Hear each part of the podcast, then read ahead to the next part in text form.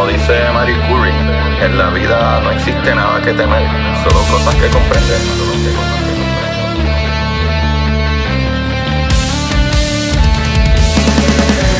Recuerden correr y buscar la manera de aprender que más le divierta.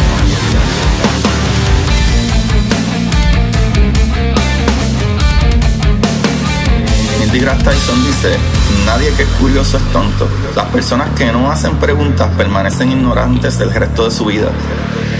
Y para ustedes, esto es curiosidad científica.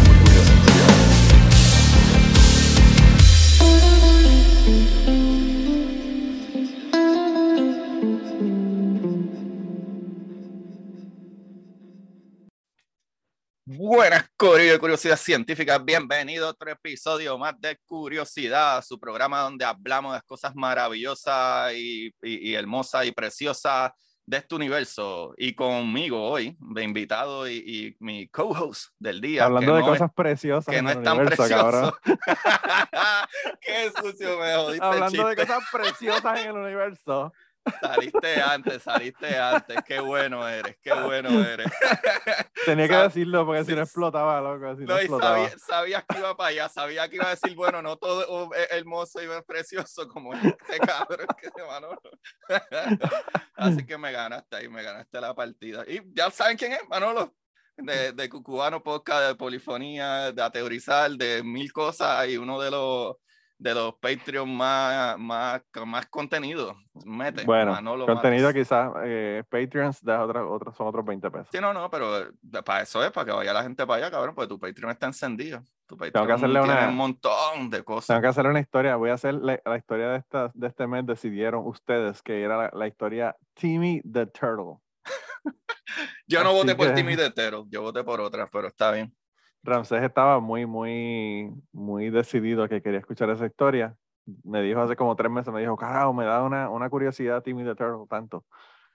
Así que se le dio No. este mes, este mes va a escucharla. Sí, no chote, no chote lo que es para yo escucharla. No, no, ya. era, era, Timmy, Timmy era un compañero de trabajo. cuando yo Sí, no, trabajaba pues no me, no me digas, bueno, no, te estoy Sí. diciendo que quiero escucharlo. No, no, no, pues, no te va a dar, no te va a dar ningún spoiler el que te diga que es de él. Eh, mano, es que eh, te lo digo porque una de las historias que más me gustó tuya fue la de, digo, la del doctor está brutal también, eh, con tu ex esposa y era amigo y etcétera, pero la de la niña de la mochila azul eh, me gustó un montón y no tenía ni idea para dónde iba hasta que empezó la parte de la película y etcétera, y lo de tu tía, eso estuvo súper brutal. Sí. Me gustó mucho.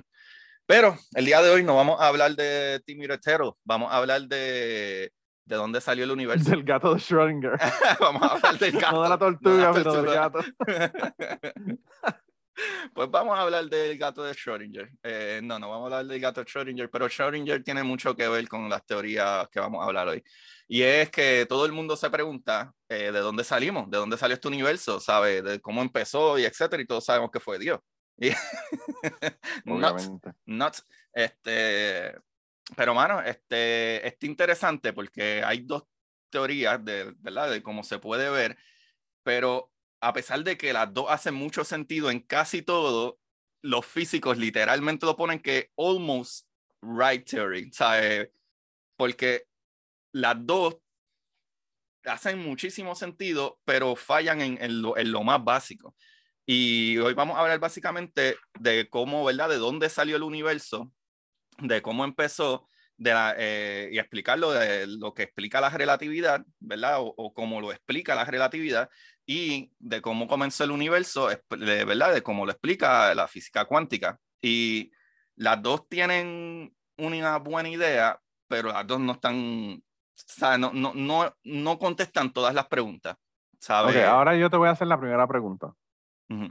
Cuando tú hablas de teoría, obviamente la teoría cuántica es una teoría, pero la teoría del origen del universo a nivel cuántico, ¿es una teoría o es una hipótesis?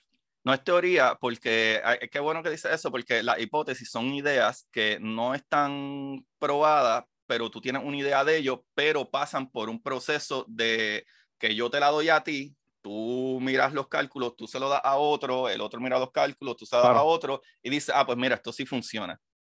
Que esté probado científicamente no significa que no sea una teoría. Porque Yo te, te voy, yo voy más allá. Realmente no hay, en, ciencia no hay nada probado. Ajá. Toda, tú te vas a dar cuenta de que cada vez que tú tienes un paper o tienes algo que, qué sé yo, sugiere, por ejemplo, que, whatever, lo, lo, que tú quieras probar, ¿verdad? En la pregunta que tengas en ese, en ese estudio, eh, nunca tú dices, esto prueba esto, sino esto sugiere esto, esto aparenta ser, whatever. Y entonces, yo, la razón por la que te pregunto la de teoría es porque estás usando la palabra teoría y a, y a, veces hay que hacer una distinción bien clara porque a veces las personas que no trabajan en ciencia utilizan teoría, ¿verdad? para cosas que no son para cosas que no son teoría. Todo el mundo siempre dice, ah, yo tengo una teoría de que Ricky Martin no sé qué. Es como, nada, tú no tienes una teoría, tienes una hipótesis o una idea.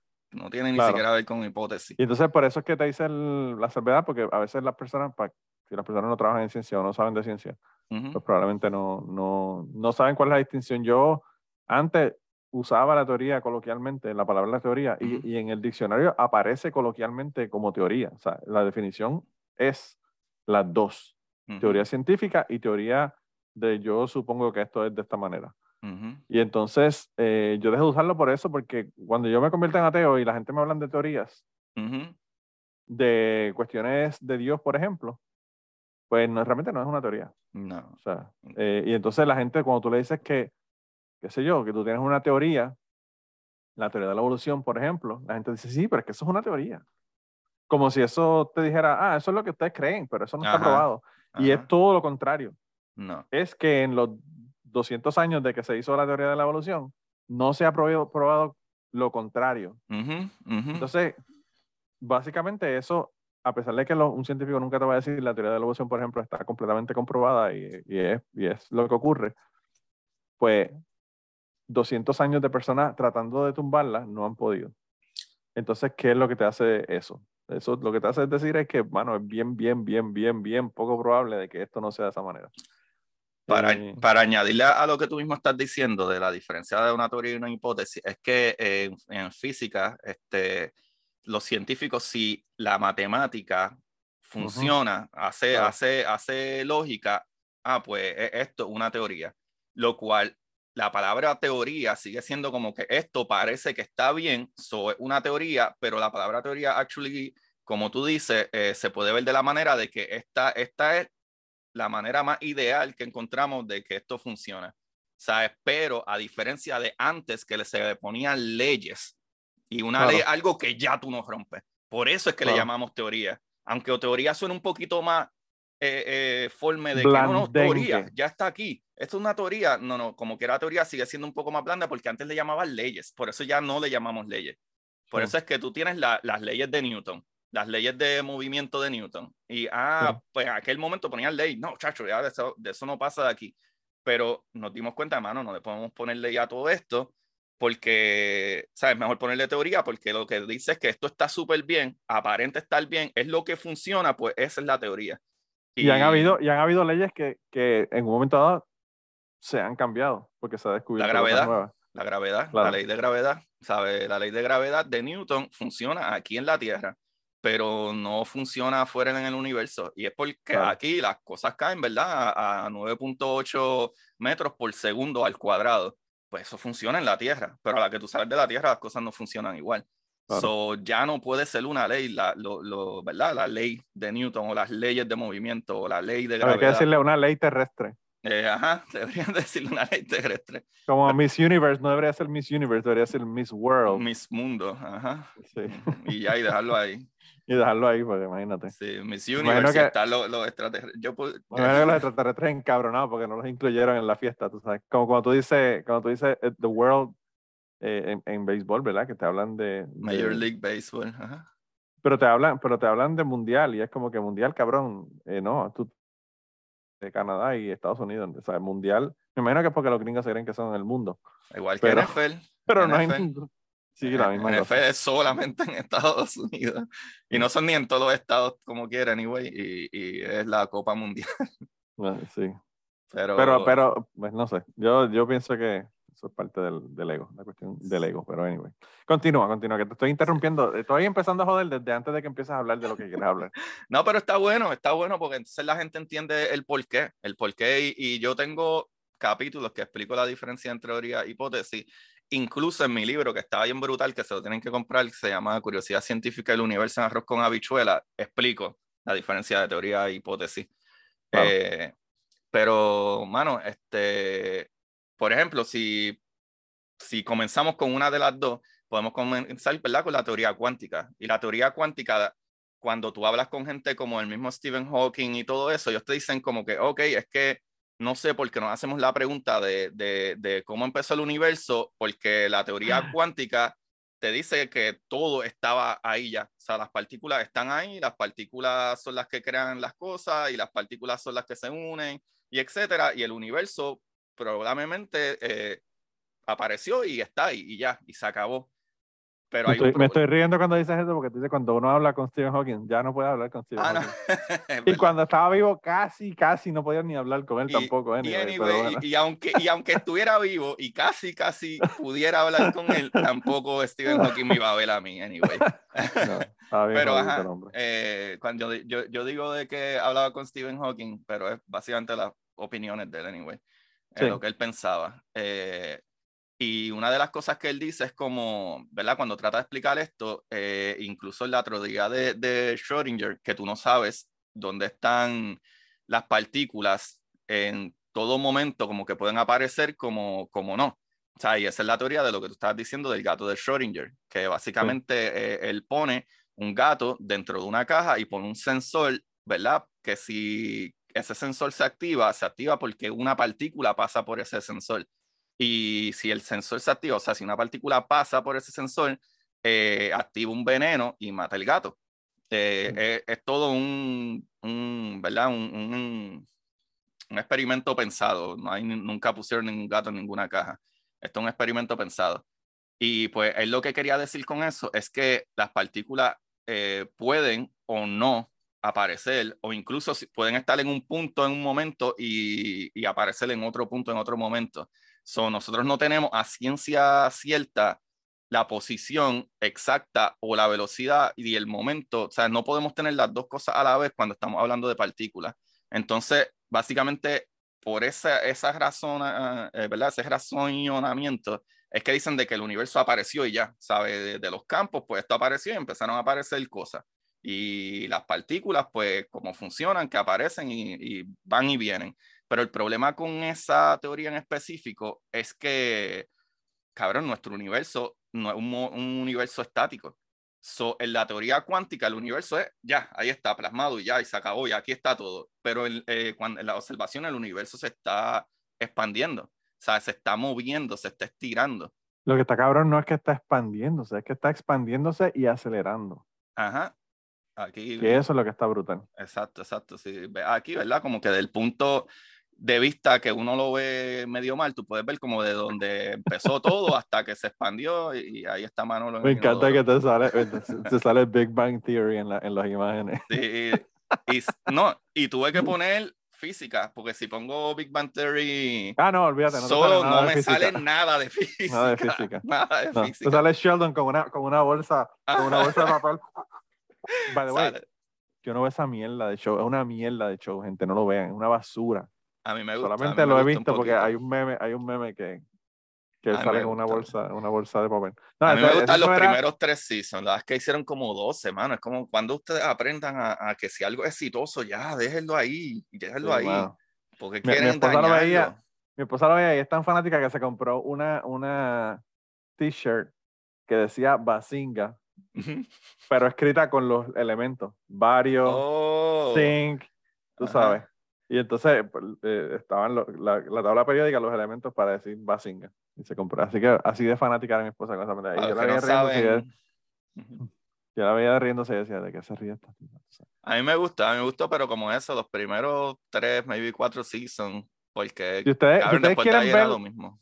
Si ustedes quieren ver lo mierda que es esa serie, pongan Big Bang Theory without laugh track. Y es mm. el show sin las risas añadidas. para que ustedes vean lo malo que es ese show. Pero anyway. Que Manolo es así. Eh, eh, perseverante. Yo tengo siempre, este, no, no, perseverante no, yo lo que tengo son eh, eh, como los viejos, como todos los viejos tenemos este, ideas que no cambiamos, que no cambiamos las ideas, no cambiamos las ideas. como que ¡ah! siempre Esto es tan malo que yo se los voy a probar y les voy a dañar la experiencia que ya tenían y esto es lo que tienen que hacer para que se les dañe la experiencia. Tú sabes que eso yo no, a mí no se me había ni ocurrido, eso, eso yo lo escuché de un comediante que estaba hablando de que no, no sé cómo es tan popular ese show. Y él, y él dice, vayan, vayan y vean esto. Porque tú sabes, él como escritor de series de comedia, obviamente eso es lo que él ve cuando está en el, en el, en el cuarto escribiendo los chistes. Entonces dice, ¿cómo esta gente pensaron, sin un laugh track, decir estos chistes y creer que esto es gracioso? Y entonces y cuando me puse a escucharlo, como que, wow, fue como que una revelación. Pero anyway. Como te digo, nunca he visto los shows, no sé, no sé ni qué, no sé ni qué hacen esa gente todos juntos viviendo juntos. No tengo ni puta idea, nada, nada. Yo nunca he visto un show de eso. Sí, sí. Debes de ver uno otro capítulo para que, para que veas. A lo mejor te gusta porque es bien nerd, es bien nerd de, de cosas de física mismo, habla un montón. Es que Incluso mi es burda, mano. De esos del board. Sí, no, no es para todo el mundo, pero obviamente por alguna razón es uno de los shows más freaking exitosos del mundo, ¿sabes? Eh, cabrón, es como eso. A mí, eh, eh, todo el mundo, cuando salió Friends, todo el mundo, ah, Friends, Friends, Friends, Friends. Cabrón, no, no hay peor show que exista que Friends. Dios mío, yo no, no paso nada, ¿sabes? Y todo el mundo ama esa mierda, ¿sabes? Yo ayer vi una señora, hermano, de la que yo soy bien cabrón. Hermano, lo voy a decir. No, no quiero meterme en problemas. Exacto, no lo digas. Pues, no lo voy a decir. el universo se está expandiendo y se está expandiendo a, a una velocidad que le dicen mucho más rápido que la velocidad de la luz, pero en verdad cuando la, gente tiene ese picture, eh, tiene como si una orilla se expandiera y eso es un error, es que todo el universo expande al mismo tiempo, como si fuera un globo. Si tú pones puntitos en el globo y lo llenas, se va separando cada cosa una de la otra a la misma distancia. Eh, y por eso es que cuando nosotros miramos, sabemos que el universo se está expandiendo en todas partes. ¿Por qué? Porque las galaxias que están más cerca de nosotros se van alejando a, ¿verdad? a un rate, a, a una velocidad, pero la que está detrás de esa se aleja dos veces. O sea, que quiere decir que se está creando espacio entre la primera galaxia y espacio también después de esa primera galaxia, lo que hace que las galaxias más lejanas se alejan mucho más rápido de nosotros. Y en la teoría cuántica, eso no pasa. O sea, en la teoría cuántica eh, tiene el fallo de que entonces el universo es estático, o sea, en vez de, ¿verdad? De, moverse y funcionar.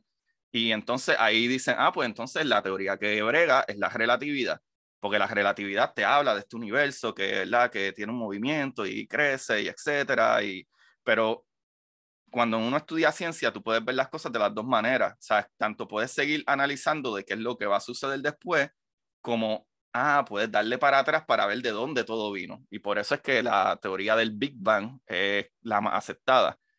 ¿Qué sucede? Cuando hablamos de la teoría del Big Bang, eh, que imagino que eso tú lo sabes, nosotros la, es la teoría más aceptada porque todas partes del universo que nosotros miramos y tomamos medición, la temperatura, ¿verdad? Eh, de una, de la radiación de fondo, ¿verdad? El que le dicen cosmic background eh, de microondas, está más o menos en la misma temperatura, está en esa onda de microondas en todas partes. Lo que dice de que, ah, pues todo tenía que haber estado junto en un momento y mientras va expandiendo, ¿verdad? Se va regando, ¿verdad? Eh, uniformemente esa radiación que había en un principio. Pero, ¿qué pasa? Cuando tú vas entonces a la relatividad, miras todo para atrás, todo, todo, todo tenía que entonces estar en un mismo punto que le decían la singularidad y entonces la singularidad no hace sentido. No, la singularidad no hace sentido y cuando hacen los cálculos matemáticos, los cálculos matemáticos son infinitos, números infinitos. O sea que entonces eh, la relatividad no te puede explicar tampoco de, de, dónde salió el universo. A mí lo que, me, lo que me llama más la atención de eso es que cuando, tú, cuando yo le, digo estas cosas a, a las personas, ¿verdad? Sobre todo cuando están hablando de dónde salió todo, ¿verdad? A nivel religioso siempre lo que te preguntan es qué había antes del Big Bang. Porque obviamente lo que ellos quieren es que tú le digas, Dios estaba ahí y creó el universo, ¿verdad? Y entonces, cuando tú le dices, no existía nada porque no había ni tiempo ni espacio. Pues ahí como que ellos no pueden ni siquiera imaginarse que eso es una posibilidad, ¿verdad? Y además, la otra cosa que le puedes decir es, no sabemos, porque realmente, o sea, nosotros sabemos que el tiempo del espacio se creó en el Big Bang, pero no sabemos qué pasó antes. O si fue que se estaba comprimiendo y llegó a un punto y volvió, explotó y se expandió. No se sabe qué fue lo que pasó. Y entonces, esa incertidumbre yo creo que es lo que le causa ese estrés a la gente que son creyentes, porque ellos quieren tener una, una contestación concreta, ¿verdad? De qué fue lo que ocurrió. Y, y bueno, por eso es que los religiosos actuales, a diferencia de los que fueron hace muchos, muchos años atrás, te dicen que Dios está más allá del tiempo y del espacio, porque lo que te quieren decir es que antes del Big Bang Él estaba. Eh, pero si tú ves personas que eran religiosos antes de que saliera, surgiera la teoría del Big Bang, no te decían eso. Porque obviamente no sabían que existía el Big Bang, no sabían del tiempo y del espacio que se creó en ese momento, no sabían de nada de eso. Entonces, esto es otra de, las, de, las, de las ideas de, de, cómo la religión se ha ajustado, o las ideas religiosas se han ajustado a los cambios que han habido en la ciencia, ¿verdad? Y las cosas que se han, que se han averiguado con la ciencia. Y es, es bien interesante porque de verdad que tú cuando llegas a una persona y le dices que no había ni tiempo ni espacio, tú le ves en los ojos que ya, ya lo perdiste. Ya la persona ya, ya no te está entendiendo, no te está siguiendo, no puede concebirlo. Es una cosa, es bien interesante el, el asunto. Yo, yo casi ni, ni, discuto con la gente, ¿verdad? Porque no, no, no puede. Tengo que, de manera sincera, decirle, mira, no sé. O sea, ¿cómo se creó el ser humano? No sé. Se cree que es abiogénesis, pero pues eso todavía no se ha probado 100%. O no, ¿verdad? No, no, no he llegado al punto de que podemos decir que esto es una teoría. Y, y, entonces eso, eso no son respuestas satisfactorias. Sin embargo, pues para ellos es satisfactoria una, una, una idea o un concepto o algo, ¿verdad? Que ellos te dicen, que se lo sacaron de la manga, o sea, porque tú sabes, ellos tampoco tienen prueba de nada. Pero nosotros somos un poquito más sensatos en decir que no tenemos pruebas de eso y, y ellos pues como que no, no, eso obviamente, claro, mira los, mira los árboles, mira todo, todo lo creo Dios, tú sabes. Qué, qué, qué bueno que trae eso, porque literalmente para allá es que iba este capítulo. Y es que el problema de la ciencia, y en el caso de lo que estamos hablando ahora mismo, de, cosmología, ¿verdad? De física, de ciencia de, de, de comienzo del universo, eh, es que lo más difícil para la ciencia o los científicos es hacerse las preguntas correctas. Entonces, nosotros somos, los seres humanos, somos una raza que, que siempre decimos, ah, es que esto tiene que haber salido de algo. ¿Sabe? Siempre, siempre. Y esa es una de las preguntas que los físicos últimamente se hacen y es una de las cosas que el mismo Stephen Hawking traía. Y la voy a traer con este ejemplo que él mismo eh, eh, inventó o lo trajo. Y es que él te decía, dile a alguien que vaya al Polo Norte. Una vez tú estás en el Polo Norte, estás allá arriba con Santa Claus, este, donde el norte del Polo Norte. ¿Sabe? Hacia dónde el norte, no hay, no hay norte, ya se acabó. claro. Eh, eh, eh, y lo que él quería decir con eso es que es absurdo nosotros hacernos una pregunta de algo que no debería de tener contestación porque no importa. ¿Por qué? Porque lo que importa es hacia dónde se está moviendo este universo y entender cómo funciona este universo. Pero los humanos tenemos el problema de que ah, esto tiene que haber salido de algo, porque de la nada no suceden las cosas, todo, todo es eh, eh, eh, acción y reacción. Y esa no son las la, cómo funciona realmente el universo. Y a veces se siente un poquito absurdo hablar de esto, pero entonces al mismo momento que incluso el mismo Einstein en la relatividad habla de que, ah, la energía igual que la masa, ¿verdad? O la materia, al, ¿verdad? Multiplicado por la velocidad de la luz al cuadrado. Y todo el mundo ama esa ecuación de E igual mc squared. Todo el mundo la ama. Pero Nadie sabe qué significa, pero, pero todo el mundo la ama. Exacto. Todo, todo el mundo las tiene en T-Train y saben qué significa o para qué se sí, usa. Sí. Pero básicamente, eh, eh, resumiendo esa teoría, es que la energía es igual a la materia. O sea que si tú tienes energía, esa energía se puede convertir en materia. O si tú tienes materia, la materia se puede convertir en energía. O sea que lo que es la materia en el mundo, sea en forma de energía o materia, lo que es en ese momento se entendía es que tú no puedes destruir ¿verdad? Ni crear nueva materia o energía, solamente puede sí. cambiarla. Puede, ser, puede que, que, tú tienes algo y explota y, ese, y, es, y, esa energía la soltó y ahora es energía. Pero a lo mejor en un momento vuelve y se unen esas partículas y crean a lo mejor este átomo porque se crean protones que se unen a un electrón y crean un átomo y ese átomo puede ser eh, entonces ya de, de, hidrógeno y de ese eh, eh, átomo de hidrógeno se puede seguir uniendo y se crea él y whatever, bla, bla, bla que de hacer energía, ¿verdad? Hacer partículas que son súper pequeñas, ¿verdad? Que literalmente un electrón es energía. ¿sabe? Se convierte en materia. Pero hay un fallo en eso entonces, porque número uno, si tú estás dándole rewind al case hasta el principio del universo, hasta esa singularidad, no hace sentido porque todo tenía que estar en un espacio tan comprimido que cuando se hace el cálculo no hace, ¿verdad? No, no funciona. Pero cuando tú abres el espacio, que estamos mirando el espacio entonces, de que contradice la física cuántica, porque la física cuántica básicamente dice, bueno, es que eso está ahí, pues las partículas están ahí, y las partículas van y vienen como le da la gana, pero no pudiera funcionar porque se está expandiendo, pero entonces ahí sale, ah, pues entonces Einstein tampoco estaba tan bien, de que la energía y la materia es lo mismo y solamente puedes transformarla, no puedes destruirla y crearla. ¿Por qué? Porque entonces, ¿de dónde está saliendo la energía del espacio que se está creando más espacio? Obviamente de, la Dios, loco. De Dios, cabrón.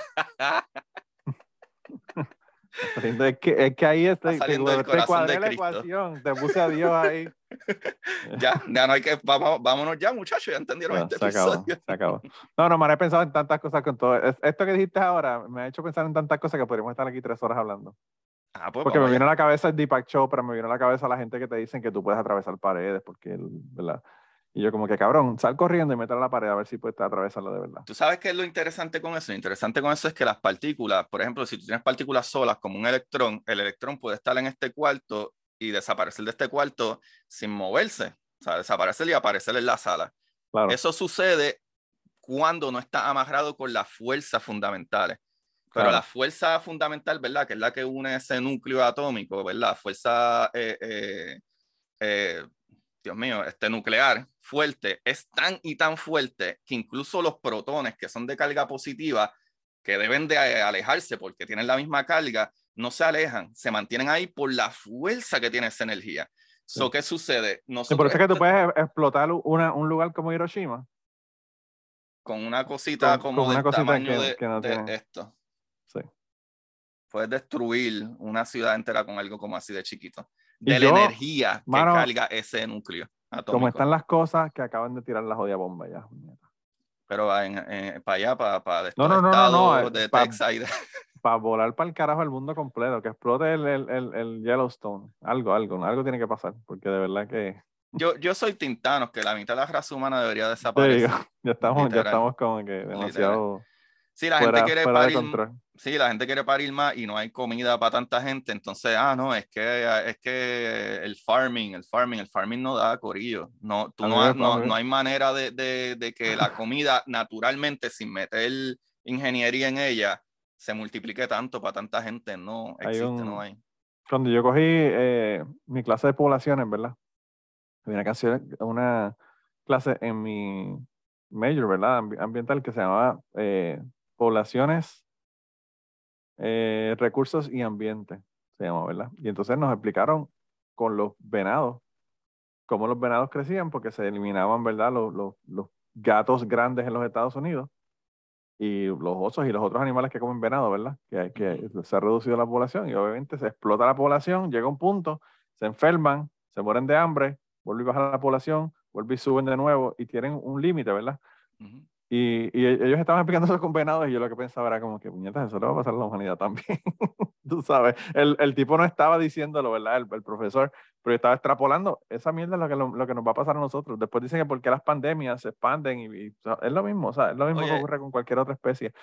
Eh, como tú dices, pues por, por, por, lo de esa manera, Manolo, en el caso de los animales, ¿verdad? Digamos de, de, de whatever, el oso, llega un punto de que si hay demasiados, no hay tanta comida. E incluso eh, hay otros animales que cambian el medio ambiente, la fauna y la flora, porque se comen unas plantas que esas plantas a lo mejor le dan más oxígeno a esto, se dañan este otro recurso y ellos mismos se van destruyendo. Si tú te fijas, ¿qué es lo que nosotros estamos haciendo? Ahora mismo yo vi a Fabián Castillo, Charaguay para Fabián. Este, un saludo que, ya, me, ya, me, quiere, Fabián Castillo me quiere. Fabián, te queremos. Este... el, tipo, el tipo viene a Cucubano. Estoy sí, no, lo sé, lo sé, lo escuché, lo escuché, escuché los dos capítulos que los dividiste. Sí, sí. Y, pero él mismo posteó hoy, eh, de, él, vive en Texas, eh, la temperatura en 102 grados. Y es como que, wow, rompiendo, rompiendo récords, las temperaturas, etcétera. Luego no estamos ni siquiera en agosto y septiembre, que agosto es el, el hell de verdad. O sea, uno siempre piensa en verano y piensa verano, junio y julio, y no El, calentón, calentón es, a finales de julio, agosto, es, lo peor. Y tú sabes que cuando mismo fue que sucedió María, Ilma y todos estos huracanes ridículos, que las aguas estaban calientísimas en septiembre. O sea que todavía no estamos ni, ni cerca de las temperaturas récord. Y ya hay temperaturas récord. ¿Sabe? Yo, Nosotros seguimos eh, jodiendo el medio ambiente y nos vamos a eliminar. Este fin de semana no, el próximo, yo pensaba ir con mi esposa para Tulsa, Oklahoma para cogernos un fin de semana de vacaciones por, porque quiero ir al, al, museo de Bob Dylan y de Woody Guthrie. Si no saben quién es Woody Guthrie, probablemente no saben quién es. Eh, googleenlo. Y para llevar a los nenes al zoológico y 20 cosas, y miré las temperaturas, van a estar en 106, 105, 107. Y yo le, le mandé un screenshot a mi esposa y le dije, ¿tú realmente tú quieres ir para el zoológico en todo Oklahoma? Y me dijo, yo creo que vamos a tener que reconsiderar ese viaje. Sí, porque la cosa está heavy. Pero pues no está pasando nada. en el cine o algo. No, claro, o, a la piscina, quedarnos en la piscina del hotel. Sí, sí. Y con eh, muchísimo sunblock. Muchísimo. Sí, mano. Está brutal. No, yo. Eh... son las cosas que tú le dices a la gente cuando te reúnes con ellos. Yo que me, acabo de reunir con mi representante, la cuestión de. de ¿Verdad? De. de El climate change. Citizens Climate Lobby. Y ellos no nos entienden y son, y son personas que son agricultores, que están preocupadísimos porque ahora mismo, mano, hay un problema brutal en los Estados Unidos porque Ucrania es el granero de, de, de la mitad del mundo y ahora mismo eso se jodió, o sea, ya, ya esa comida no va a estar disponible. Y lo que están pensando es que los Estados Unidos va a tener que proveer más de la comida que no, no planificaron para eso tampoco, pero mucha de esa comida va a enviarse a estos otros lugares y entonces tienen el problema de que encima de eso puede que se pierdan cosechas por los calores tan brutales que están ocurriendo, porque el primer heat wave ocurrió en mayo. Y crean incendios bien ridículos. Y entonces, pues es un problema brutal. Pero, pues, pues como te digo, si tiran la bomba, se acaba el problema. sí, el, y el mundo no se va para ningún lado. Después, en, en otros 100 millones de años, hay otra gente, otros animales que hopefully son más inteligentes que nosotros. ¿Verdad lo que dice la Biblia? Que vamos a, vamos a morir en una bola de fuego esta vez. Pero el universo va a morir, eh, ya que hay expansión, en lo contrario, congelado.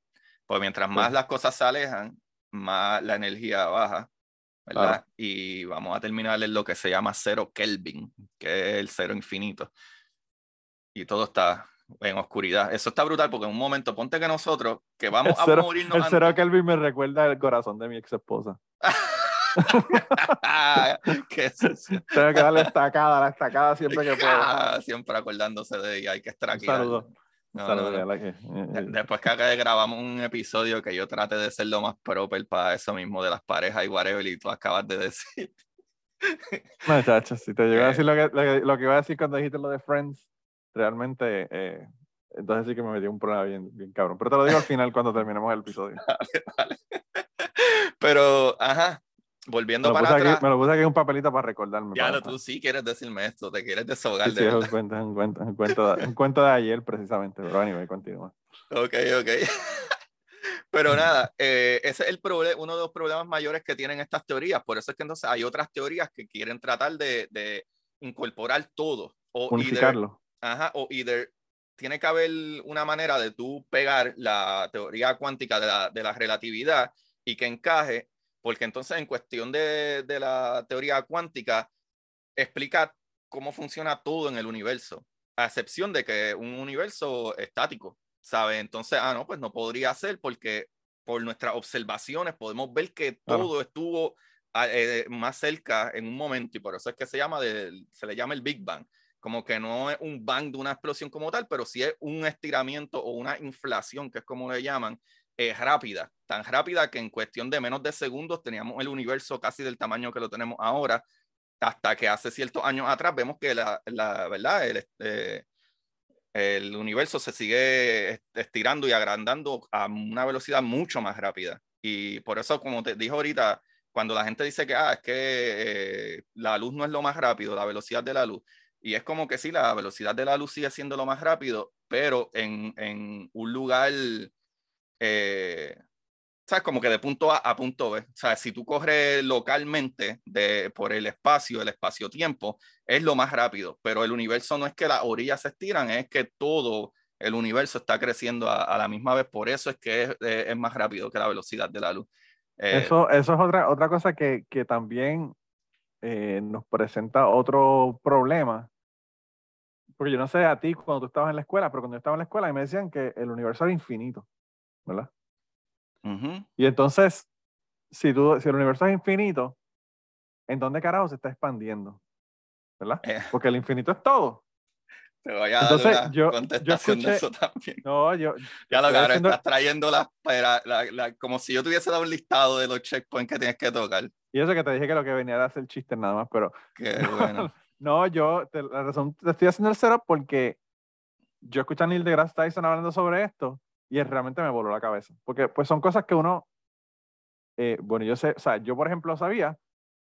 La cuestión del infinito me la habían dicho en la escuela la cuestión de que el universo está expandiendo y no solamente expandiendo, sino acelerando, la, la, sabía, pero no había puesto las dos cosas juntas, ¿verdad? Entonces Neil deGrasse Tyson trae las dos cosas y las pone juntas y ahí es que uno dice como que, ok, entonces, ¿qué carajo es lo que está pasando, verdad?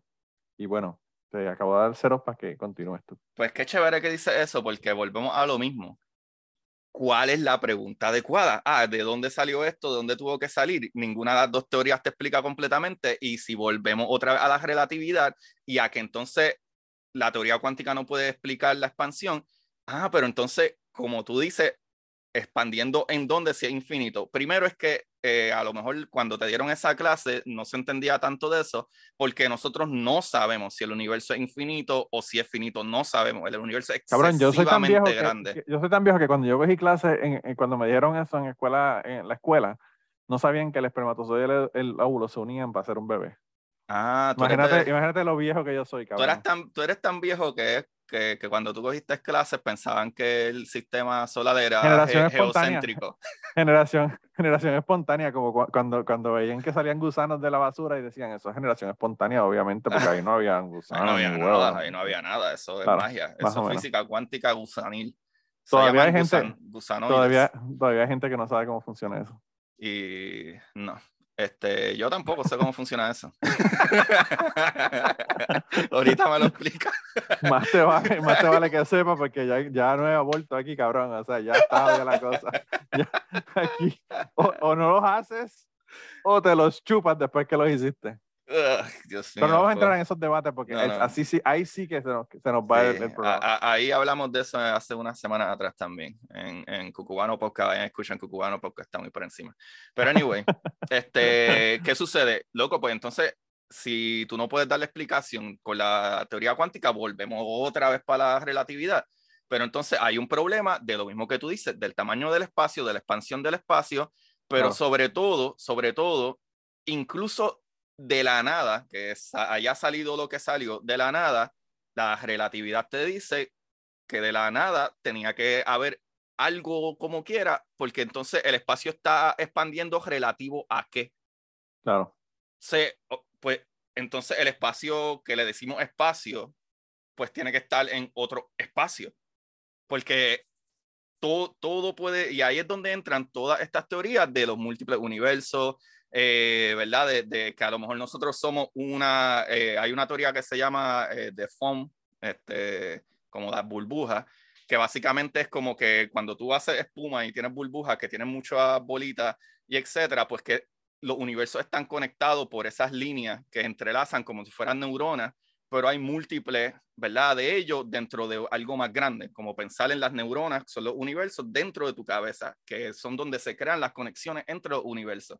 Eso podría incluso explicar no solo la expansión del universo, también podría explicar a lo mejor hasta la misma energía oscura, porque por alguna razón vemos galaxias y estrellas rotando a una velocidad que deberían de impulsarse fuera de ese sistema y no lo hacen. O sea que hay por lo menos cinco veces más materia ahí y no la vemos. No sabemos qué es lo que es. O sea que hay algo creando gravedad, pero no es visible. O sea, no interacciona con el campo electromagnético, que es lo que interaccionan todos nuestros, eh, todos nuestros dispositivos, incluyendo tú y yo, nuestro ojo, nuestro tacto. ¿sabes? Nosotros podemos tocar las cosas por, eh, por lo mismo, ¿sabes? esa interacción que tenemos.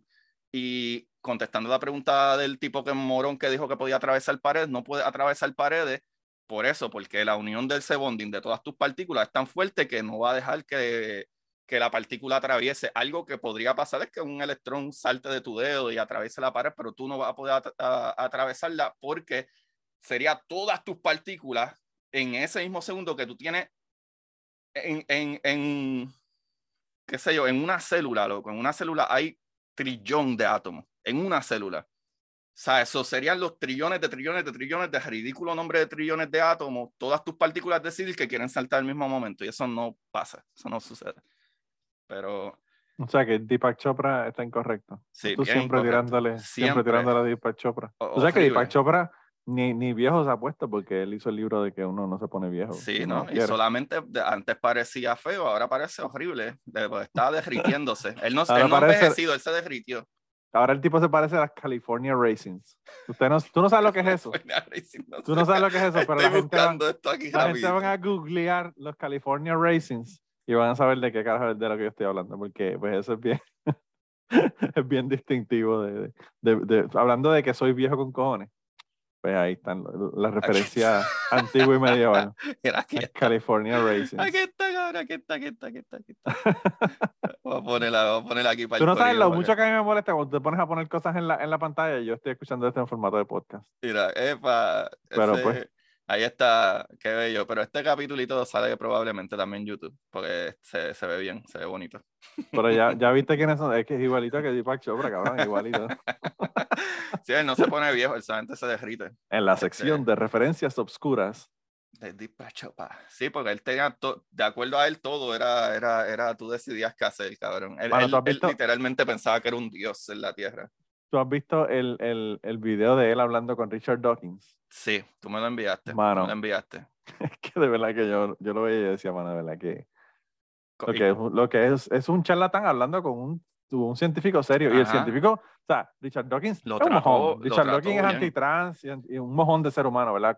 Richard Dawkins, para que ustedes sepan de quién estamos hablando, el tipo dijo que la pedofilia leve, está bien, que eso no, era- eso no te tiene Sí, que afectar es, una, es una mierda de persona. Pero, Pero sigue anyway, siendo pero anyway. un buen científico. ajá. es un fucking científico que está cabrón. Y entonces él, pues es él hablando con un charlatán cabrón. O sea, es como que eh, un video de Y- verdad y, que y buscan. lo cabrón es que cuando en ese video, cuando él le pregunta algo, eh, Diprachopa sabe de que él está haciendo bullshit y él trata de pintarlo como que no, no, no, yo no me refiero a esto exactamente. Lo que yo me refiero Claro. es que eh, espiritualmente tú puedes tener, ah, cabrón, eso no fue lo que habías dicho anteriormente. Ahora lo Sí. está eh, sugarcoating, pero eso no fue lo que dijiste y la gente lo Y- que te está comprando es lo que tú decías anteriormente. Claro. Y lo interesante de todo esto es que Richard Dawkins no está haciendo preguntas para joderlo. Richard Dawkins le está haciendo preguntas serias para entender. Él lo trata bien en la entrevista, él lo pudo haber jodido. No, lo- mano, lo Richard dejó- Dawkins lo puede haber destruido. Lo, lo dejó bien. Si hubiese sido bien. Richard, eh, si hubiese, en, vez de, ser- en vez de haber sido Richard Dawkins, si hubiese sido Christopher Hitchens, lo hubiese agarrado por el cuello y lo hubiese tirado por, por un, por un eh, balcón que había al lado donde Cabrón, hubiese sido o Carl Sagan o, o, o Carl Sagan o, o Neil deGrasse Tyson lo destruían, porque estos cabrones le... Cabrón, eh, Carl Sagan, en- le hacía presentaciones así, venían siempre gente a hacer preguntas y qué sé yo, y me acuerdo Sí. que viene esta muchacha y se para y le habla a él de... de le dice como que no, que eh, tú que eres un astrónomo, que sé el carajo, lo de los signos, y él dice como que, "Ah, cabrón, ella no ha terminado de hablar bien, que estaba hablando de astrología, no de astronomía, y él Sí. dice, "Ah, that's not a science. No, se- ella así dice eh, como que, ah, ¿qué? Y "Ah, that's not a science, what's your question? Y, ella, y él sigue, ella, no, porque es que en astrología, y y él, that's not a science, what's your question? Como que no me preguntes eso, ¿qué, ¿para dónde tú vas? ¿Sabe? Claro. Papi, así, que se joda. O sea, de que la tipa lo último terminó no preguntándole nada y se fue porque, cabrón, eso no es una ciencia, no me importa si te lloro sentimientos, eso no existe, que se joda, ¿sabes? Eh, claro. Carl Sagan hubiese destruido a este cabrón. Y vean las entrevistas de Carl Sagan, son muy buenas, siempre destruye a los panelistas cuando hacen preguntas estúpidas, él se los dice, eso no es una pregunta. ¿Qué carajo tú estás cacho? Era, era bien mal criado. Pero hay que ser así, hay que ser así, mano. Cuando hay gente que, que tengo un viaje y está y para mí es cuando quieren coger de pendejo a la gente. Yo tengo un pana que me regaló un libro que se llama The Secret. Cuando yo leí esa mierda Ah, dije, sí. ¿qué carajo esta mierda? Esto es otra otra religión más. O sea, Claro. esta gente literalmente piensa que, ah, y para colmo te ponen historias de personas reales, entre comillas, como que no, que yo me levanté una mañana y estuve toda esa semana pensando en que me voy a hacer rica, me voy a hacer rica, me voy a hacer rica, y aparecieron millones en mi cuenta. Mire, cabrón. ¿Qué, clase de doctrina es esa? ¿Qué clase de doctrina es esa? ¿Sabe? Yo estaba, yo estaba casi un pelo de eso. No tan exagerado, ¿verdad? Pero casi, casi un pelo cuando estaba en el grupo esotérico. Mira, no, eh, pero siempre cuestionando, siempre dudando, ¿verdad? Es eh, que si el libro estuviera más dirigido a de que, ah, tú pon tu mente en las cosas que quieres hacer y todo el tiempo piensa en eso y cómo lo vas a hacer y whatever, manténlo en tu mente, pero eso va atado de la acción, de que, ah, por ejemplo, nosotros hacemos esto podcast o yo escribo libros también o hacemos esas cosas, yo en mi mente tengo, eh, no, no, y que yo voy a seguir haciendo eso y es enfoque, enfocarme en que eso es lo que voy a hacer. Eso sí, pero esta gente de The Secret te lo venden como que algo mágico. O sea, que algo de que sí, es la fuerza de atracción, tú tienes que atraerlo con la mente. Cabrón, la frase favorita cuando yo estaba en el grupo esotérico era el universo conspira para que tú logres esto o lo otro. El una de las frases más bonitas que tiene Neil deGrasse Tyson. es lo que está tratando de matarte, cabrón. Cabrón, hay un libro, hay un libro que un, que un eh, astrofísico mexicano me, me, dijo y el libro se llama El universo apesta. Porque es que, como que stinks. Pero una de las frases eh, buenas que puedo dejar aquí mismo de Neil deGrasse Tyson es que él dice eh, que el universo no tiene intenciones y no le importa, ¿sabes? Hacerte sentido a ti o no, ¿sabes? El universo hace lo que el universo le da a los cojones y no le importa lo que tú sientes. Y de la misma manera esto, volvemos a lo mismo, la relatividad y, y la tratar de explicar de que el humano siempre tratamos de ver, ah, pero es que esto no pudo haber salido de la nada. Y algo que, otra contestación que yo le puedo traer a un ejemplo a los cristianos de que no, es que Dios pasa el espacio y tiempo, es como que, ah, no, pero tiene que haber salido de algo, ese algo tuvo que haber sido Dios. ¿Y de dónde salió Dios? Sí, sí, sí. Dios entonces también tiene que haber salido de nada. Si no había nada y no existía nada, ¿de dónde salió Dios? So, siempre vamos a buscar más para atrás y no va a hacer sentido. Eso le llaman special pleading en inglés. Es un, eh, le estás dando una excepción a Dios. Dios puede salir de la nada, pero el universo no. Entonces, ¿cuál es el sentido? Realmente eso no tiene sentido. Exactamente. Y ahí entonces, eh, básicamente, todo este capítulo se trata de que, eh, a pesar de que nosotros tenemos bien mangado que el Big Bang tuvo que haber sucedido, o por lo menos en algún momento toda la materia estuvo junta en una singularidad, no sabemos ni entendemos esa singularidad, o sea que nos faltan preguntas y nos faltan cálculos y nos faltan teorías o hipótesis para llegar a conclusiones más adelante. De, o descubrimientos. Que, ajá, ajá. Y, y volvemos a lo mismo, es cambiar esa mentalidad de, ah, esto no pudo haber salido de la nada cuando vemos en, en realmente en momentos, ahora mismo podemos mirar al espacio y ver que está saliendo espacio de la nada, de dónde salió esa energía. ¿Dónde estaba guardada esa energía? ¿O esa energía siempre estuvo ahí y, y ahora decidió moverse? ¿O maybe esa energía es otra ley de, del universo, ¿verdad? De las fuerzas fundamentales. A lo mejor está la gravedad y está la antigravedad. Y no lo habíamos visto antes. Porque a lo mejor como todo estaba más cerca, la gravedad ganaba. Pero mientras más el espacio se va alejando, hay más distancia para que la gravedad, que es una de las fuerzas más débiles que existe, entonces la antigravedad funcione. Eh, ¿Sabe?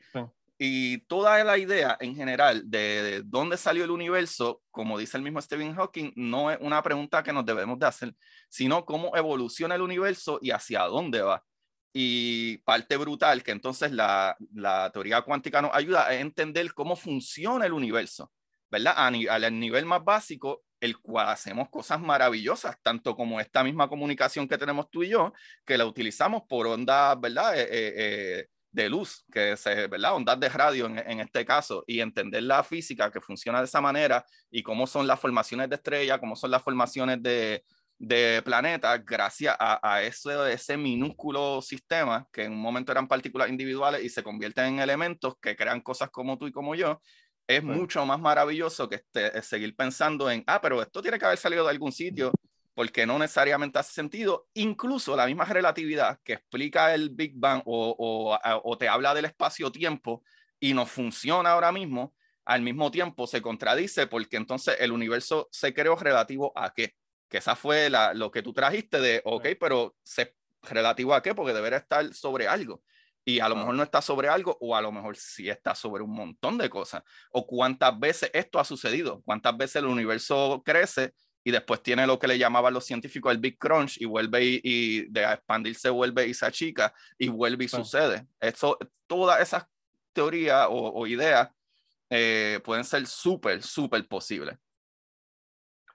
Sí, eh, yo creo que el problema de la situación es que, pues como te dije, no sabemos definitivamente y a la gente no le gusta decir yo no sé.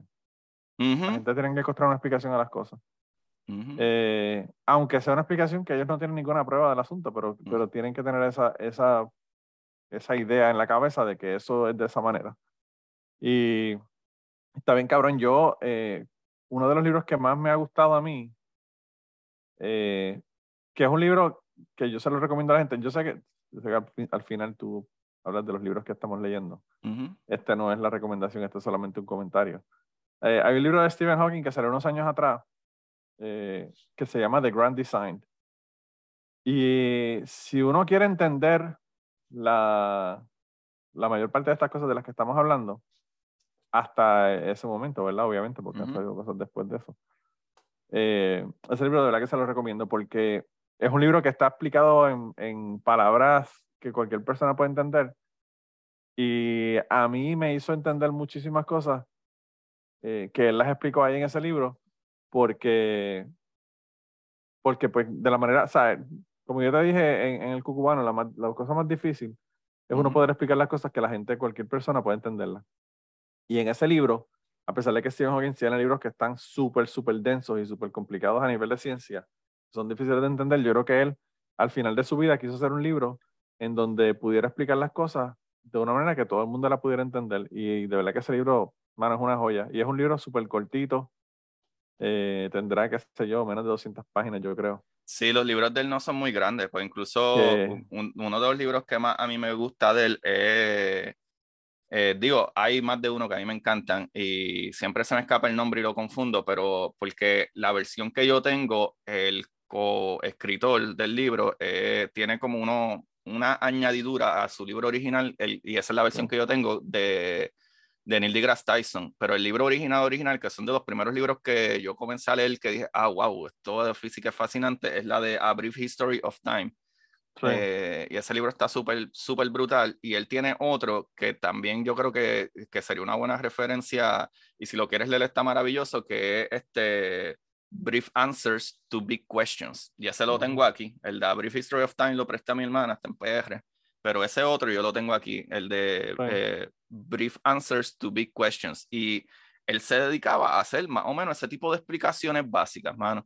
Y, es bien interesante porque en el libro este que te estoy recomendando, toda esta idea de Dios y que si Dios está envuelto en el asunto, él básicamente en ese libro bien fácilmente prueba de que no, de que no es necesario Dios para que ocurra lo que ocurrió, ¿verdad? Para la creación del universo. Entonces, eh, tampoco te estoy diciendo Dios no existe, que es bien interesante. Eh, que obviamente cualquier persona que cree en Dios va a decir, bueno, pero él no dijo que Dios no existe, él dijo que no es necesario, pero, sí, tú sabes. Pero, pero yo creo que también lo hizo como un statement al final de su vida, insistiendo en que, mira, gente, yo no creo en Dios, tú sabes. Eh, porque pues tú sabes que después que la gente se muere dicen que tuvieron confesiones en el, en el lecho de muerte y toda la pendejada, tú sabes. Este, como, como Hitchens, ¿verdad? Hitchens, cuando todavía estaba eh, en su sano juicio, dijo, al final de mi vida va, a haber personas que dijeron que me convertí al final. Eh, ustedes pueden estar seguros que, que, si, que si yo me convertí, que si le dicen que yo me convertí, o es una mentira, o las drogas que me estaban dando estaban tan y tan y tan locas para el carajo, que, que no me estaban haciendo pensar claramente, lo que él dijo. sí, mano. de la risa, pero pues, está cabrón. Sí, mano, y ese, es un problema cuando uno explica estas cosas, ¿verdad? Científicas que no son tan difíciles, pues obviamente no voy a explicar cómo funciona el cálculo de la de quantic y whatever, pero eh, en, ¿verdad? Cuando tú lo hablas de la manera de, por ejemplo, en la relatividad o la física cuántica, las cosas funcionan las cosas sí funcionan, nosotros podemos explicar hasta, hasta, ¿verdad? Las órbitas de los planetas, podemos explicar eh, por la gravedad de Einstein, ¿verdad? La gravedad de la tela del espacio, por la, eh, podemos explicar esas pequeñas diferencias que la teoría de Newton no nos hacía sentido. Por ejemplo, como un, un meneíto que tenía Mercurio cuando estaba cerca del Sol, eh, no hacía sentido con la teoría de, de Newton, pero cuando tú traes la teoría de Einstein y los cálculos de la relatividad, de la, ¿verdad? Que el espacio es una tela, ya se eliminaron esas pequeñas dudas que no hacían sentido. Incluso yendo más allá, eh, calculando teóricamente, eh, ¿verdad? Matemáticamente, no, eh, ¿verdad? Los científicos sabían que había otro planeta después de, de ¿verdad? De Saturno.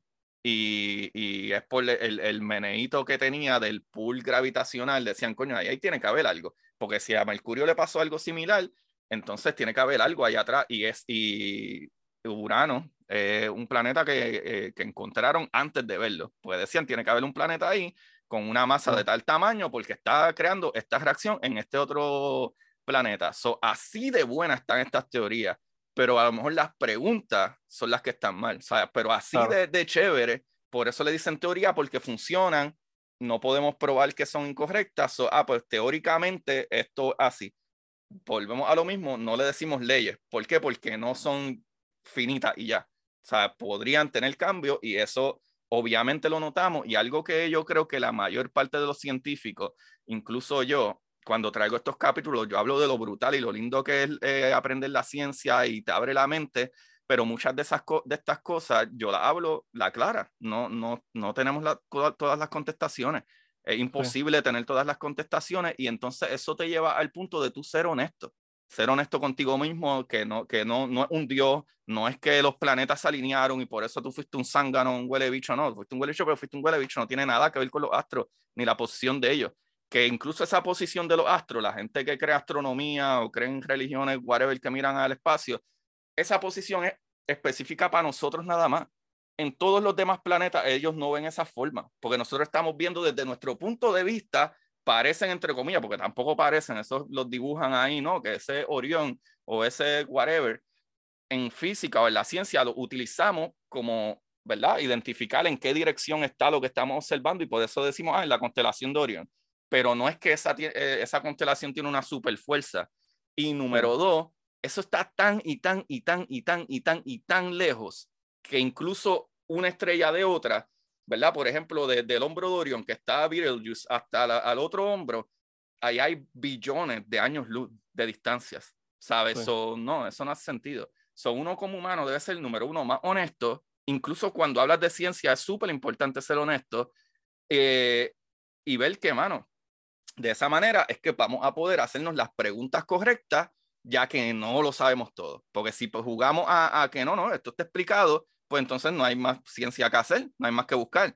Y así no funciona la ciencia. No, y el asunto es que aunque yo creamos que tenemos todas las contestaciones explicadas, porque no decimos que está totalmente explicado, seguimos buscando anyway. Claro, eh, claro. pero, pero yo, eh, te voy a hacer un cuento, yo en, en, el trabajo mío, yo estaba en la computadora del cuarto de control. Ellos tienen las computadoras que controlan la planta y la computadora en el medio que es una computadora que tiene internet para que ellos chequen si tienen que buscar algo en internet o lo que fuera. Y entonces yo estaba ahí, no sé de qué estábamos hablando, y había una muchacha, que by the way ya se murió. Eh, le dio cáncer en el páncreas y se murió. Y, y ella me preguntaba, estaba hablando conmigo del ateísmo, de Dios, de quién creó todo el universo, qué sé yo qué, y seguimos hablando. Yo le, yo le dije un montón de cosas de las que hemos hablado aquí en el día de hoy, ¿verdad? Entonces ella me dice, yo le dije que cómo se crea el universo, y yo, bueno, lo que se cree lo que está más aceptado es el Big Bang. Y entonces me preguntó las mismas preguntas estas que te digo, de qué, pasó antes del Big Bang, que si esto, que si lo otro. Y yo le dije, bueno, no hay tiempo ni espacio, así que no había nada. Y entonces me siguió preguntando hasta que llegamos al punto que yo le dije, mira, realmente, hasta, hasta este punto te podemos decir estas cosas, pero realmente la contestación es, yo no sé. Y todo el resto de los otros operadores y eso que estaban en el, en el lugar empezaron a reírse, a reírse de mí, porque le dije, yo no sé. Y yo no dije nada tú sabes, yo lo, dejé ahí porque si ellos están en esa es porque no, ya no están receptivos a lo que yo les estoy diciendo, no importa lo que les estoy diciendo. Pero yo lo que pensaba después cuando estaba en el laboratorio era como que qué irónico que se ríen de mí porque yo no sé, pero no se ríen de ella porque dice que sí sabe, sin saber un carajo. Porque realmente ella se lo está sacando de la manga, ¿verdad? Entonces, ¿cómo, cómo es interesante cómo la gente acepta una cosa que alguien se sacó de la manga porque lo dice en la Biblia o porque se lo dijo el pastor o porque la religión, esto, lo otro, whatever. La religión que sea, no tiene que ser la cristiana tampoco. Eh, pero no, no se dan cuenta de que realmente la respuesta más sensata es tú decir, mira, no sé, no, no, sé, no tengo idea. Eh, y entonces, pues, es, bien interesante. Quizás ella sabe, ahora ya se murió y ya, ya averiguó que no había nada. pero, ahora sí que ya no sabe, porque ahora que se no. los ojos, ahí se acabó. Yo una vez estaba discutiendo con un tipo súper, súper cristiano. Eh, que iba al laboratorio y se ponía a hablar conmigo, uno de los camioneros que trabajaba allá en la planta. Y entonces, eh, en un momento dado, eh, yo le dije, ¿tú sabes qué es lo más frustrante de hablar contigo? Él parece que pensaba que, que yo le iba a decir que tú no cambias de opinión, whatever, cualquier cosa, ¿verdad? Yo imagino que eso era lo que él se imaginaba y él me dice, ¿qué? ¿Cuál es lo más frustrante de hablar conmigo? Yo le digo, que tú te vas a morir y como no hay nada, no vas ni siquiera a darte cuenta de que estoy yo en lo correcto. Diatre, qué punchline más bueno. Y el tipo, y el tipo se quedó como que, cabrón. Espérate, espérate, déjame, déjame tirar esto al piso. A drop, drop mic. mic drop. Eh, yo le dije eso, le dije que como no hay nada, no, te vas a darle cuenta de que yo estaba en lo correcto. Wow, qué buena pero, contestación. Pero el tipo era de estos, de estos que te dicen que están en contra de los contraceptivos, pero también están en contra del aborto este tipo de persona, tú sabes. Sí, sí. Y yo como que, si estás en contra de uno, no puedes estar en contra de otro, tú sabes. Sí, no, no, no. Pero, sí, mano. Para estas preguntas realmente, mano, o sea, yo pienso que son súper interesantes eh, porque yo creo que todos, todos los seres humanos tenemos esa necesidad de saber de dónde venimos. Todas, Esas son las preguntas universales que siempre se hace todo el mundo, ¿verdad? y, y muy pocas personas se ponen, eh, tienen la suficiente curiosidad científica de ver realmente qué fue lo que pasó antes, de dónde venimos y todas estas cosas. Eh, y, entonces las personas que, que, que están haciendo sus trabajos, ¿verdad? A veces no se sientan y, se ponen a hablar de estas cosas con la gente que, son, que no son científicos.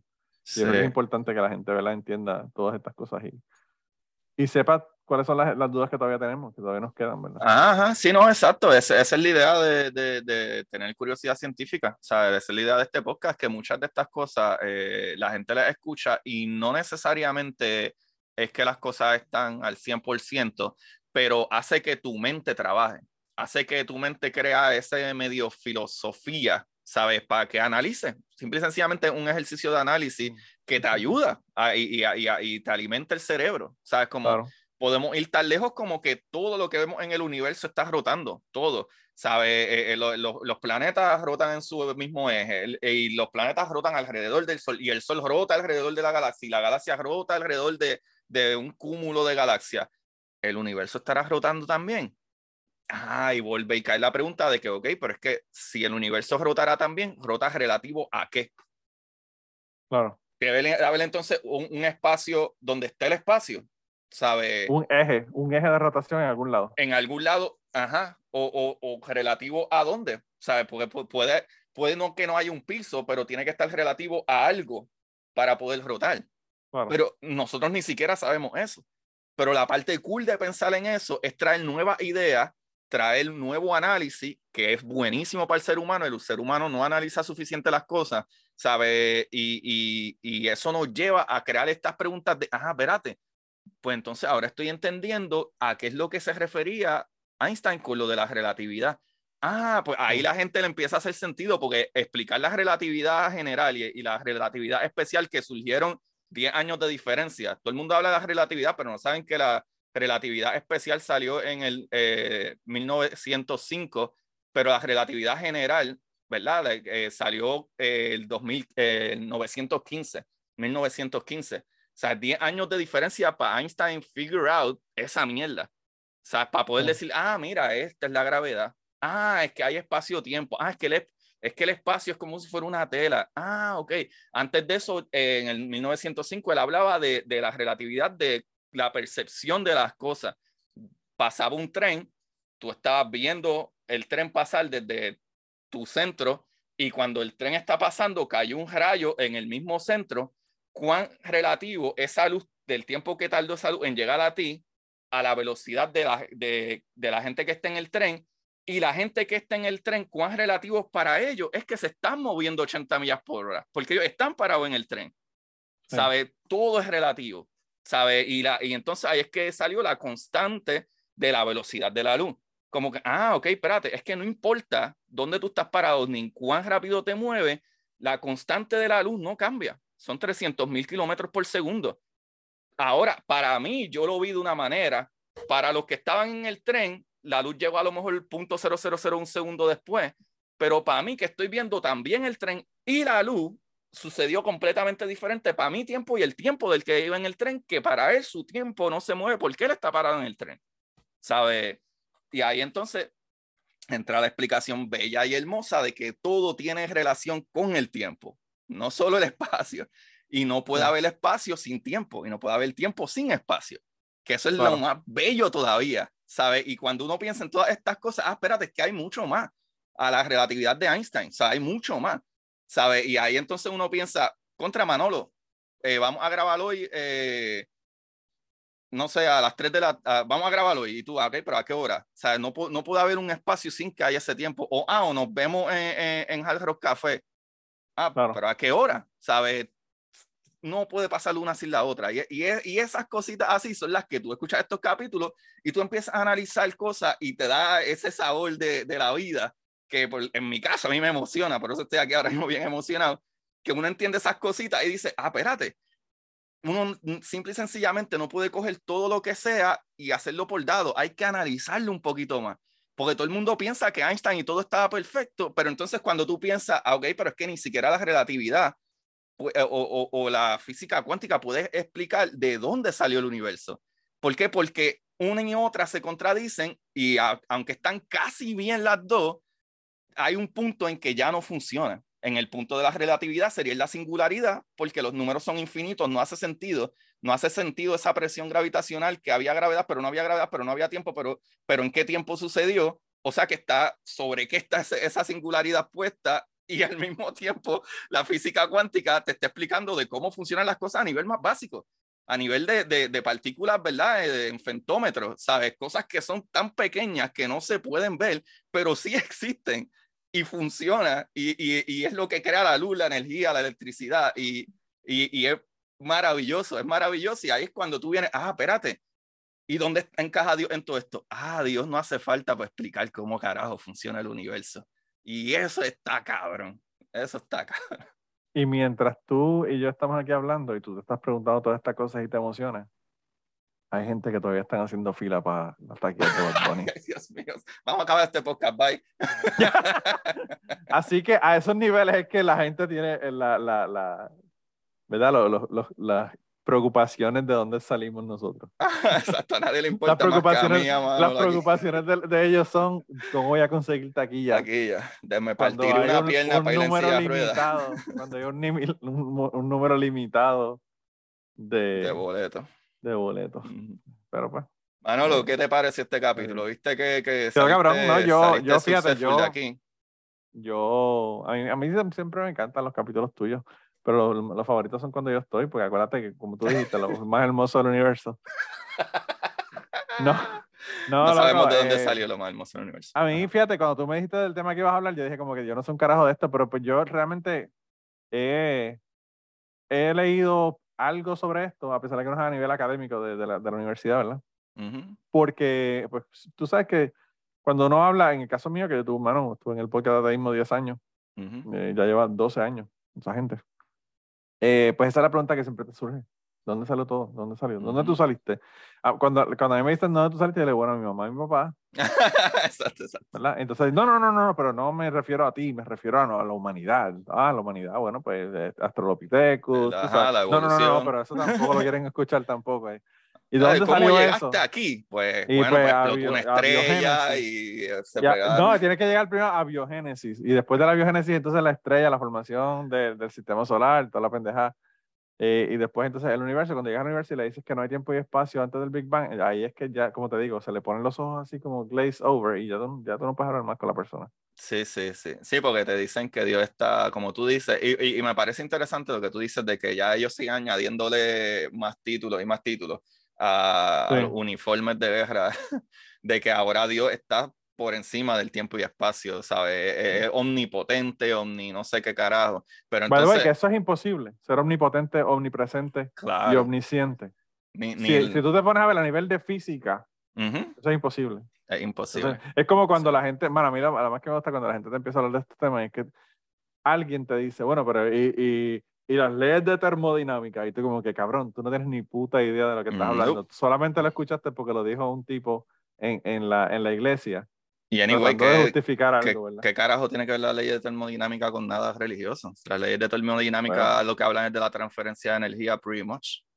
Claro, pero, pero el asunto con lo, con lo de la ley de, termodinámica es que se mata bien fácil porque eso es en el vacío. Y pues Esto no es un vacío, el, el, el mundo no es un vacío. El, universo está lleno con eh, El universo, mira, mira si el universo está tan lleno de mierda que hay partículas que se llaman partículas eh, virtuales porque de la nada se crean partículas simple y sencillamente porque hay un campo en, en, ¿verdad? Un campo de whatever el que sea, sea campo de Higgs, sea campo electromagnético, sea el campo de que sea, y de la nada surgen partículas porque sí, aparecen cosas donde no existían cosas. Que eso se puede añadir hasta lo que estamos hablando ahora mismo de dónde salió el universo. Sí, sí, es que, no sé, yo pienso que también la, la, la física cuántica es otra cosa que la gente habla mucho de ella, sin saber qué es la carajo lo que está diciendo, porque los científicos que trabajan en eso tienen más, yo no sé, que yo sé sobre el asunto, pero la gente es un pendejo que estaba en el leyendo, leyendo en el internet, quiere decirte cosas y saber cosas más de la física cuántica que una persona que es un investigador que trabaja con eso. Cabrón, yo, yo, yo entiendo bastante de física cuántica, yo tengo un cojón de capítulos de física cuántica y la física cuántica todavía, incluso Richard Feynman, famosamente le preguntaron eh, en un momento como no, que usted, Richard Feynman, trabajó hasta en la bomba nuclear, loco, eh, sabe, Proyecto Manhattan y todo, sabe, este hombre sabe de lo que está hablando a nivel atómico, sabe, y él mismo dice, él siendo profesor en la universidad, eh, cuando él, le hicieron una, una entrevista y creo que un estudiante le preguntó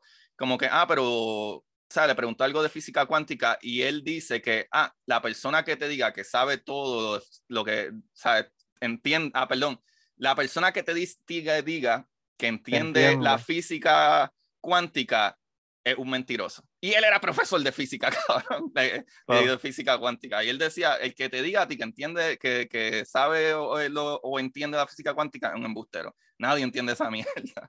Y es que en verdad hay muchas cosas que son bien locas. Yo entiendo, y yo te puedo hablar, cabrón, aquí perfectamente, te puedo hablar de los spin, te puedo hablar de cómo funcionan, ¿verdad? Los muones, los electrones, las diferentes partículas, eh, eh, las antipartículas, este, los positrones, te puedo hablar de, de, de, de todo, o sea, de, de, sus cargas, de sus masas, de por qué es más masivo o menos masivo de las interacciones. Yo te puedo explicar todo súper cabrón. Still, tú tienes que verlo de una manera eh, o por lo menos la manera que yo lo veo, yo sé que funciona y yo sé que en los experimentos estamos eh, eh, viendo estas partículas, pero es bien difícil para el humano pensar en algo que es 15 metros negativo, ¿sabe? Es imposible de ver a, como si nada. Incluso en el CERN, ¿verdad? En el colisionador de partículas, lo que hay son un cojonal de sensores y placas de acero de estos barcos viejos con cojones para parar ciertas partículas que no atraviesen y otras partículas que ellos quieren que atraviesen.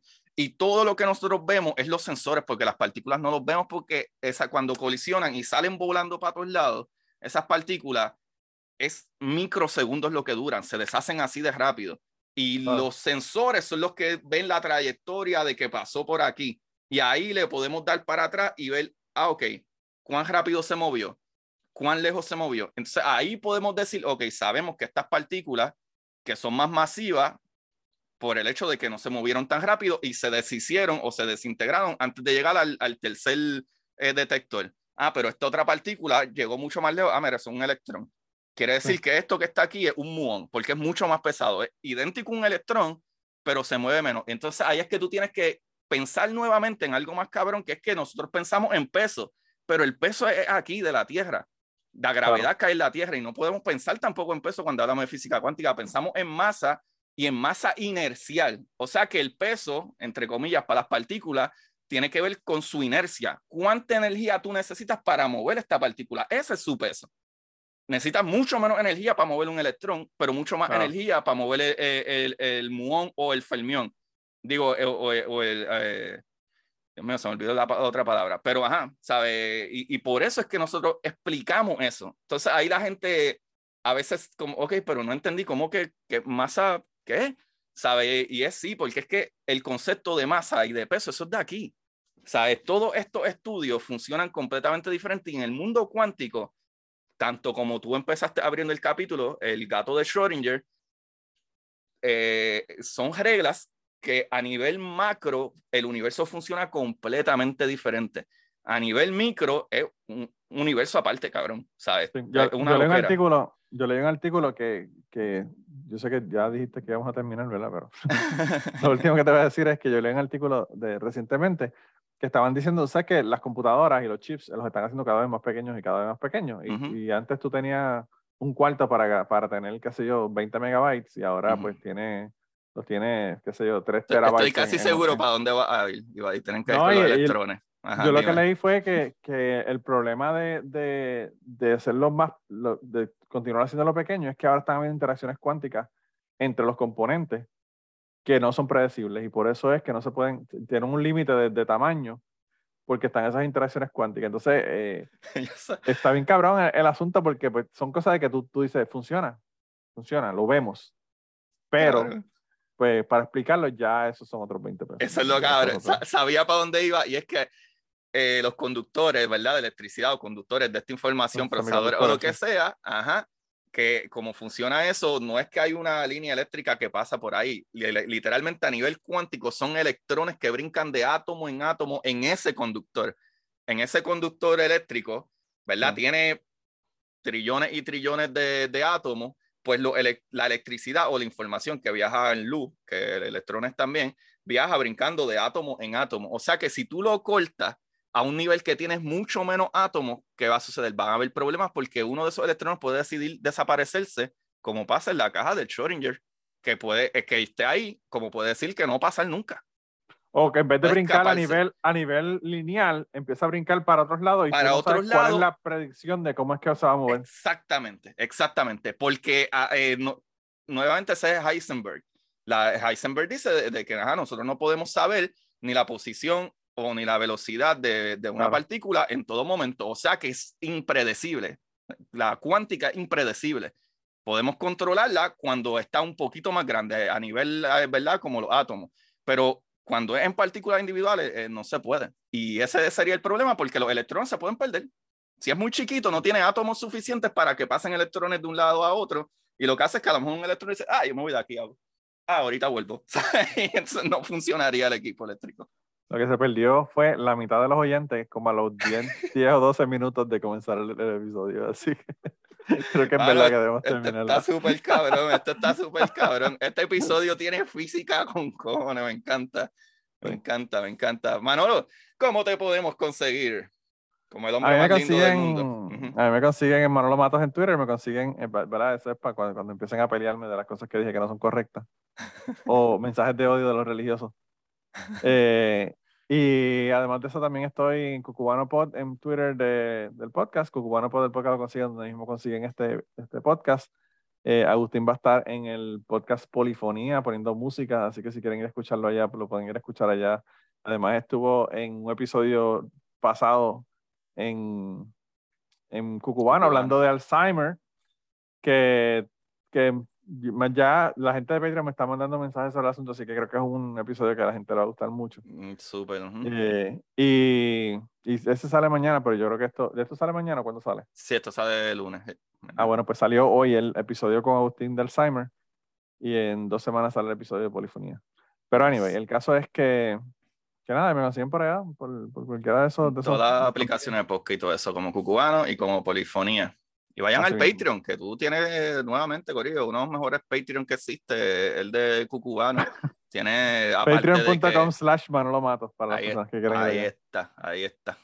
Pues Corillo, a mí me consiguen Curiosidad Científica Podcast en Instagram, Curiosidad Científica en Twitter, este, y me puedes conseguir mis libros en el link ahí en Instagram, como pueden ir a Amazon directamente para que consigan La Exploradora Titán. Es un libro que no es de menores, tiene hasta escenas de sexo y todo.